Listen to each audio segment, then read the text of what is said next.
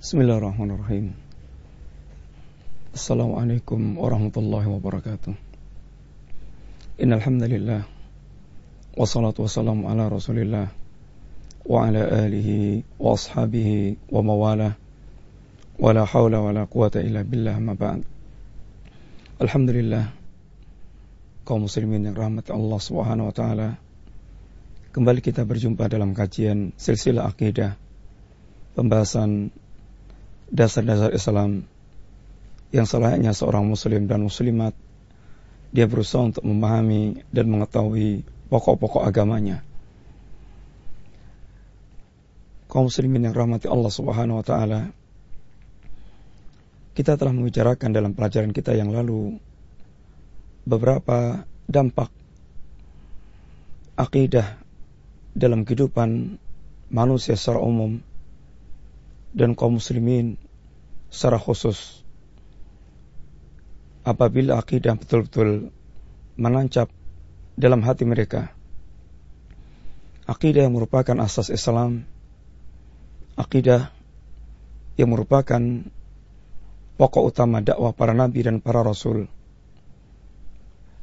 dan akidah yang menjadi dasar seluruh amalan seorang muslim, maka sungguh akidah telah memberikan dampak yang sangat luas dalam kehidupannya. Dan di antaranya telah kita sampaikan bahwasanya akidah ini yang telah mendorong seorang dia memiliki kekuatan dalam beramal saleh.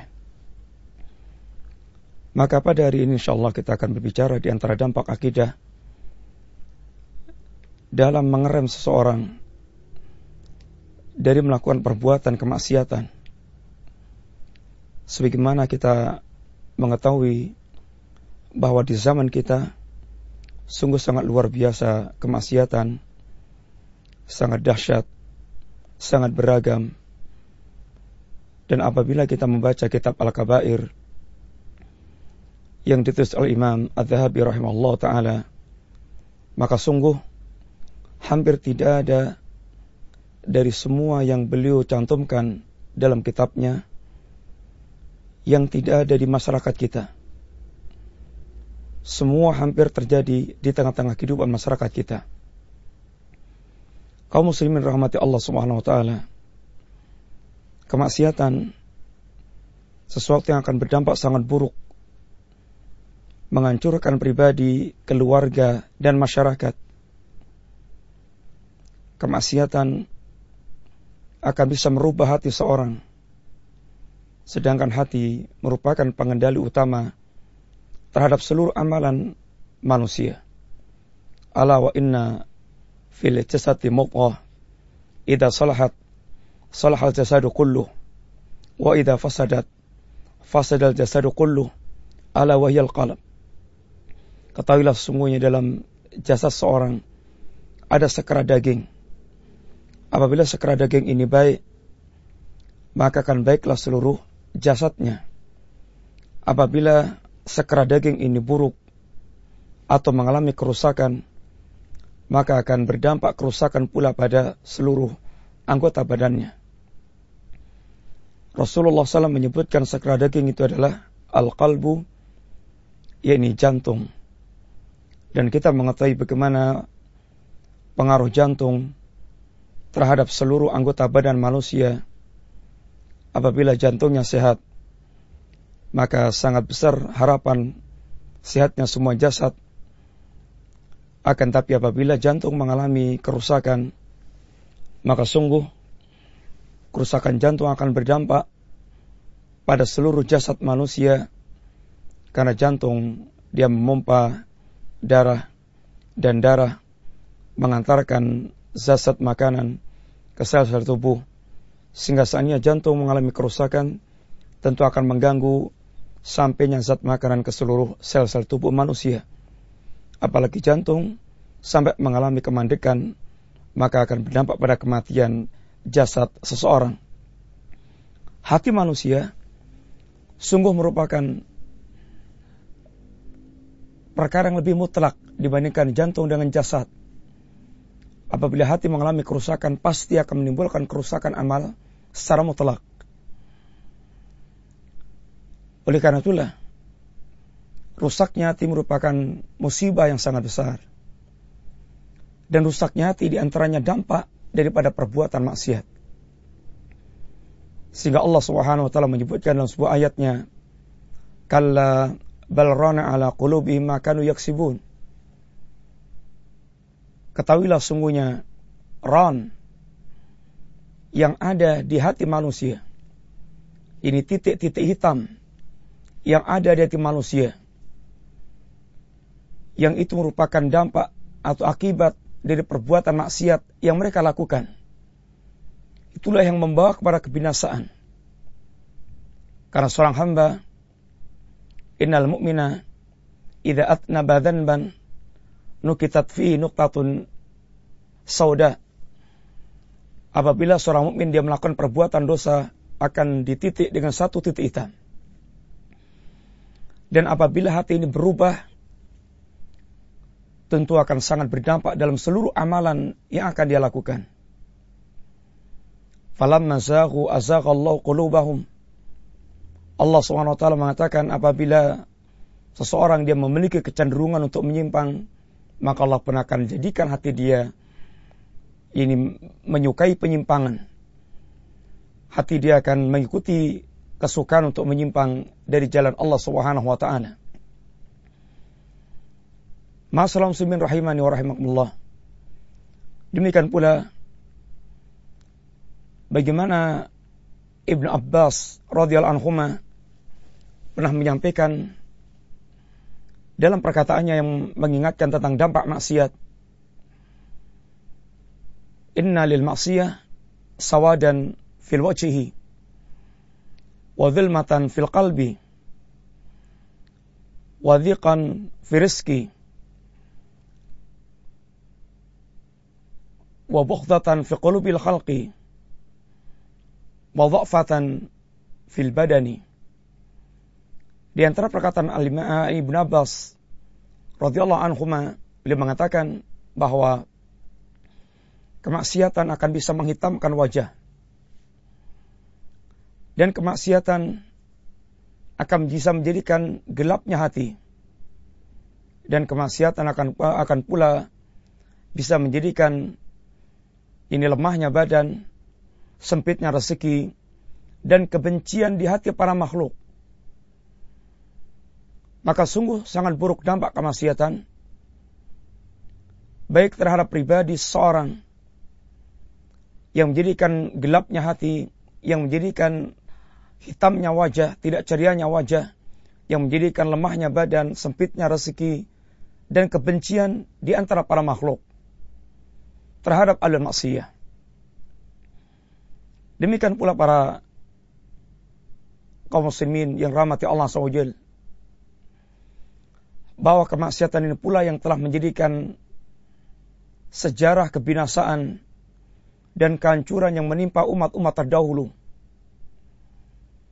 Bagaimana Allah Subhanahu wa taala menyebutkan dalam kitabnya yang mulia kehancuran kaumnya Nabiullah Nuh, kehancuran kaumnya Nabiullah Lut, kehancuran kaumnya Nabiullah Hud, kehancuran yang menimpa kaumnya Nabiullah Saleh, kaumnya Nabiullah Syuaib, dan beberapa kaum yang disebutkan oleh Allah Subhanahu wa taala, yang Allah mengatakan faqullan akhadna bidzambih, setiap mereka diazab oleh Allah disebabkan karena dosa yang mereka lakukan. Faminhum man arsalna alaihi hasiba, ada di antara mereka yang Allah kirimkan dengan hujan batu, sehingga Allah binasakan dengan hujan batu. Ya, semisal kaumnya Nabiullah Lut. Wa minhum man akhadat usayhah, di antara mereka ada yang Allah binasakan dengan datangnya suara yang memekakkan telinga dan membuat copotnya jantung mereka, semisal yang menimpa kaumnya Nabiullah Ibn Saleh. Wa minhum man khasafna bil arda, sebagian mereka yang Allah tenggelamkan atau ditelan oleh perut bumi, semisal Qarun, yang Allah menjadikan Qarun dan kekayaannya ditelan oleh perut bumi. Wa minhum man akhraqna, dan sebagian mereka dan kami tenggelamkan di lautan sebagaimana Firaun, yang semua perbuatan atau semua kejadian yang menimpa mereka Allah katakan fakullan akhadna bidambi, semuanya disebabkan karena dosa yang mereka lakukan. Maka umat yang terdahulu, kata Allah subhanahu wa taala, dengan semua kejadian yang menimpa mereka, fa'tabiru ya ulil albab, ambillah pelajarannya wahai ulil albab, sehingga kita bisa mendapatkan pelajaran dari umat yang terdahulu dan kita bisa menghindarkan datangnya sunatullah yang berulang, yang datangnya azab bagi mereka yang menyimpang dari jalan Allah Subhanahu wa taala. Dan sungguh bahwasanya akidah akidah terhadap Allah Subhanahu wa taala, akidah terhadap yaumul akhir memberikan sumbangan yang sangat besar, bahkan telah menentukan dan telah memunculkan generasi yang mereka takut terhadap perbuat maksiat kepada Allah subhanahu wa taala, sehingga mereka generasi yang betul-betul sangat menjauhkan dari segala perbuatan al-ma'asi wa dzunub. Allah subhanahu wa taala menyebutkan ayatnya yang mulia, Inni akhafu In asa in asaitu Rabbi adzaba yaumin azim. Sungguh aku khawatir, aku takut seandainya aku berbuat maksiat kepada Rabbku, kepada Allah Subhanahu wa taala Rabbku, aku akan ditimpa azab yang sangat dahsyat, azab yang besar dari Allah Subhanahu wa taala di hari kiamat kelak. Kalimat Inni akhafu in asaitu Rabbi adzaba yaumin azim ini menunjukkan bagaimana mereka adalah pemilik akidah, yang dengan akidah itu mereka akan tertahan, dengan akidah itu mereka akan terhalang dari berbagai macam perbuatan-perbuatan al-ma'asi wa dzunub. Ma'asyiral muslimin rahimani wa rahimakumullah. Sungguh ketika Allah Subhanahu wa taala mengajarkan melalui rasulnya pendidikan akidah, dan sungguh ketika Nabi memberikan pendidikan kepada kaum, kepada sahabatnya, pendidikan akidah, dan memakan waktu yang cukup lama dari sejarah dakwah Rasulullah shallallahu alaihi wasallam, maka di sana mengandung hikmah yang sangat besar, mempersiapkan hamba untuk menjadi hamba yang betul-betul mereka sami'na wa ta'na, dan memiliki kesiapan untuk merasakan manisnya iman, dan memiliki kesiapan untuk menjauhi segala perbuatan al-ma'asi wa dzunub yang akan menjadikan kebinasaan dan kehancuran yang menimpa umat ini, yang Allah Subhanahu wa taala mengancam dan mengingatkan kepada kita bahwa sumber daripada kehancuran dan kebinasaan umat adalah ketika mereka bermaksiat kepada Allah Subhanahu wa taala, dan sumber kehinaan umat ini adalah karena kemaksiatan mereka kepada Allah Subhanahu wa taala.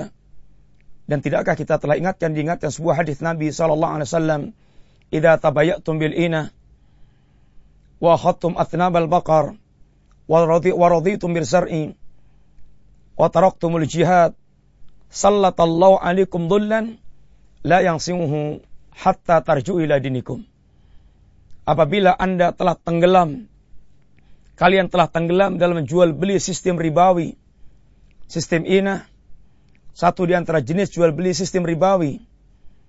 Kalian telah asyik dengan ternak dan cocok tanam kalian, yang menunjukkan bagaimana hati telah cenderung dan melekat pada kehidupan dunia, dan kalian tinggalkan jihad, maka Allah katakan sallata, maka Rasulullah katakan sallatallahu alaikum dhillan la yansimuhu hatta tarju'u ila dinikum.